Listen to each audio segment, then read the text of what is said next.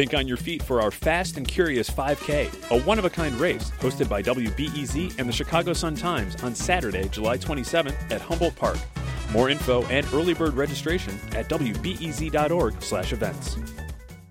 I'm Sasha Ann Simons, and this is Reset, your guide to Chicago area news. Today, we're discussing the mass shooting in Highland Park on July 4th. Seven people dead, dozens wounded, and after an eight hour manhunt, a person of interest is in custody. That suspect, Robert Crimo III, was considered armed and dangerous, but police officers apprehended him peacefully. Hearing that news, it's hard not to think about the hundreds of unarmed black men and women who have been shot and killed by police.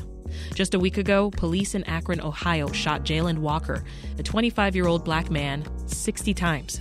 Walker was running away, and he was unarmed. Was the Highland Park suspect perceived as less dangerous because he was white? Here's a listener named David in Waukegan. As a black man, the most remarkable thing to me is that he is still breathing. He was taken alive. And yet, we have a black man in Ohio who uh, got 60 bullets pumped into him. He is dead. Rashawn Ray is a senior fellow at the Brookings Institution and a professor of sociology at the University of Maryland. He breaks it down for us. When it comes to the police apprehending a suspect, how is it supposed to work? Well, I think it depends on the dynamics, but typically what police officers are aiming to do is to use the least amount of force while also getting the person to comply. And I think what a lot of people don't realize is that when police officers give a command and a person does not oblige that command, when they don't do what the officers are saying, police officers are oftentimes trained to use more force, to escalate instead of de-escalate. And interestingly, in a lot of incidents, we seeing that we see that playing out, mm-hmm. but in others we don't. And research documents that oftentimes those differences fall along racial lines, not necessarily in always seeing more force. And Jayland Walker, I think it's it's hard to argue that we did not see overkill to say that lightly. 90 bullets shot at him, 60 bullets hitting him in his head, his stomach, his legs. But oftentimes we see a form of white deference where when police encounter white people, they are less likely to do some of the things that they are trained to do, whether we're talking about Highland or we could also go to Kentucky, which is a situation that a lot of people are not talking about, where Lance Storz was being served a search warrant and he killed three police officers. And guess what? He was apprehended safely and he happened to be white. Wow. What changes then when police think a suspect has a gun? I mean, in this case, we hear he had two, right? Not just the the high powered rifle that was used to kill six people at this parade, but there was also another rifle on standby in that Honda Fit that he was driving. That's exactly right. I mean, it was very clear that this person was armed and dangerous. Dangerous, of course, being a big one. That police officers can perceive a threat, and they are protected oftentimes under law with this perception of threat that gives them the ability to use an undue amount of force. Oftentimes, what happens though is that police officers are using their own perceptions, oftentimes their own experience and stereotypes by which to make decisions. And the big elephant in the room is the fact that blackness becomes weaponized. So even when a black person does not have a weapon, even when it's known that they don't, oftentimes their blackness gives the impression that they are dangerous. So it comes along with the armed and dangerous perception. Mm-hmm. Conversely, oftentimes when law enforcement interacts with a white person, not only do they perceive them to be less threatening, but they also perceive them oftentimes in their minds that this could be someone who they might interact with on a normal basis, a family member, a friend. And that little split second oftentimes makes the difference between whether or not they ah. pull uh, whether or not they pull their weapon and shoot it or not. And it leads them to say things like, I, I was listening to the uh, video footage that uh, was shared yesterday when, when the suspect was apprehended. And you can hear the officers say, Put your hands up, all the way up. Now do me a favor, turn around. And a lot of folks on social media were saying, Do me a favor. How dare you? With this right. highly dangerous suspect, do me a favor? Yeah. I mean, that's an example of the deference. How nice. That some people get that others don't. Police training is different from state to state, Rashawn, and even from town to town, right? What are some things that differ between those trainings? Well, oftentimes what differs in the trainings, it's not necessarily the categories of training. So whether it be de-escalation training, uh, firearms training, training to drive a vehicle, which officers spend a lot of time doing, and then of course implicit bias trainings, which which have came up. But then there are other sorts of training, mental health training. I mean, uh, police officers actually go through a lot of training. The problem, however, is the qualitative difference in the training. Now, when we look in a cross comparative uh, light, meaning comparing the United States to other countries around the world, the United States gets subpar training. Oftentimes, when we talk about the length of training, in other countries, police officers, law enforcement are getting training for a much longer period of time. In the US context, they're getting these categories of training, but they vary. Let's take, for example, use of force training, a de escalation training, which is a big one that people want to talk about. Mm-hmm. There are some departments that do uh, de-escalation training for 48 hours, meaning four to eight hours. There are others that might do, say, a week or two uh, course. But the big thing that I found, and, and, and I do a lot of these trainings at the University of Maryland, where I direct the Lab for Applied Social Science Research, we have a virtual reality training program. So I know this space very well. This is the space I'm in. This is what I do.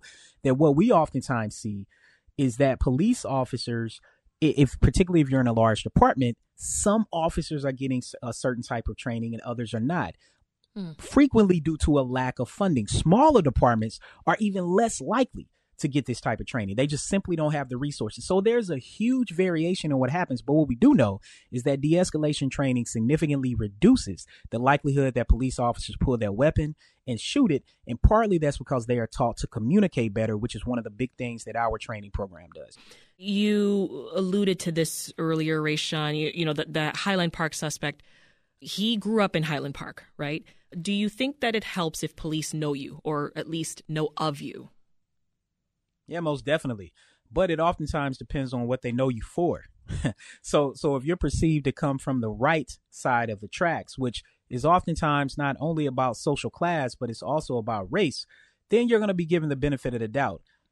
People frequently will say, Oh, I know their parents, or I know them, they're good people, that sort of thing. And so it leads to a level of deference where you're going to have a conversation with them like, Hey, I know, I know this kid, you know, this kid's family. And even when a person will make that statement, he's a grown man, but a person might say, I know this boy, I know this kid's family mm-hmm. because that is the perception they have for them.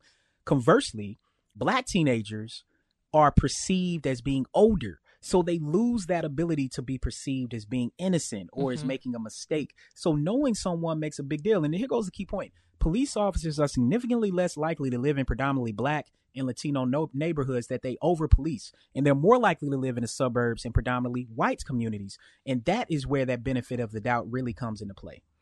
You noted uh, also that uh, police respond to suspects just as violently as they did before the Black Lives Matter uprising back in uh, 2020. Why haven't things changed?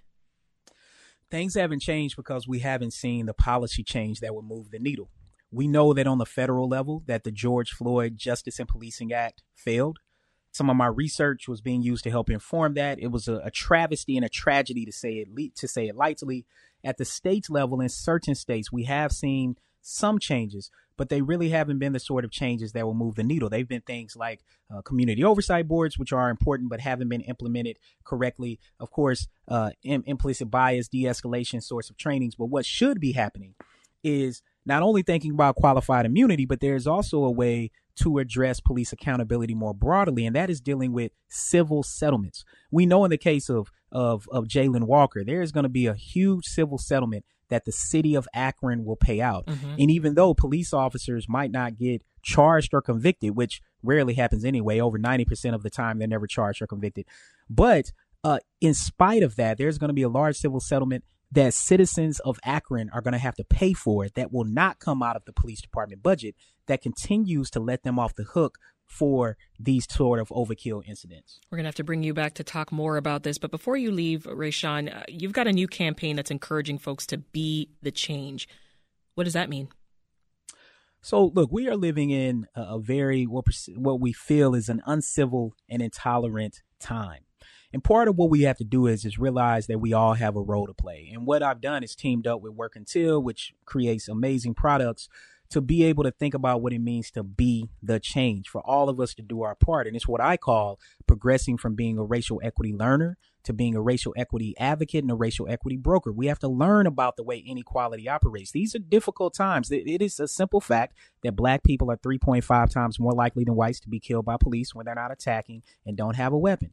We have to acknowledge that. Then we have to communicate that to others. And then we have to work to change the policies, procedures, rules, and regulations that govern over us so that we can remove these racial disparities. And be the change is really aiming to highlight everyone playing a role in that process.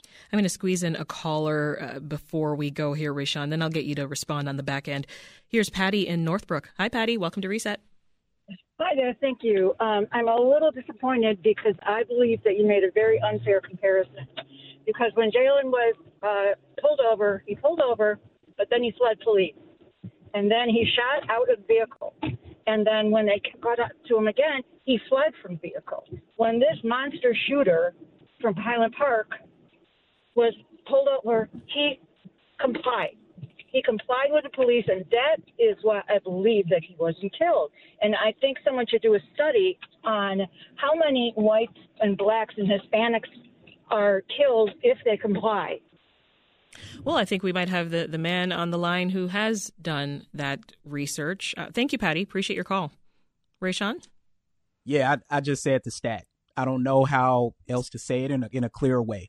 Black people are 3.5 times more likely than white people to be killed by police when they are not attacking and when they don't have a weapon. Who says that? Police officers. When they are not attacking and when they don't have a weapon. Part of thinking about this with Jayland Walker, he had a gun. Guns are not illegal in Ohio. Teachers are about to get them. The thing about the gunshot, that happened before the chase, similar to what happened in Highland Park.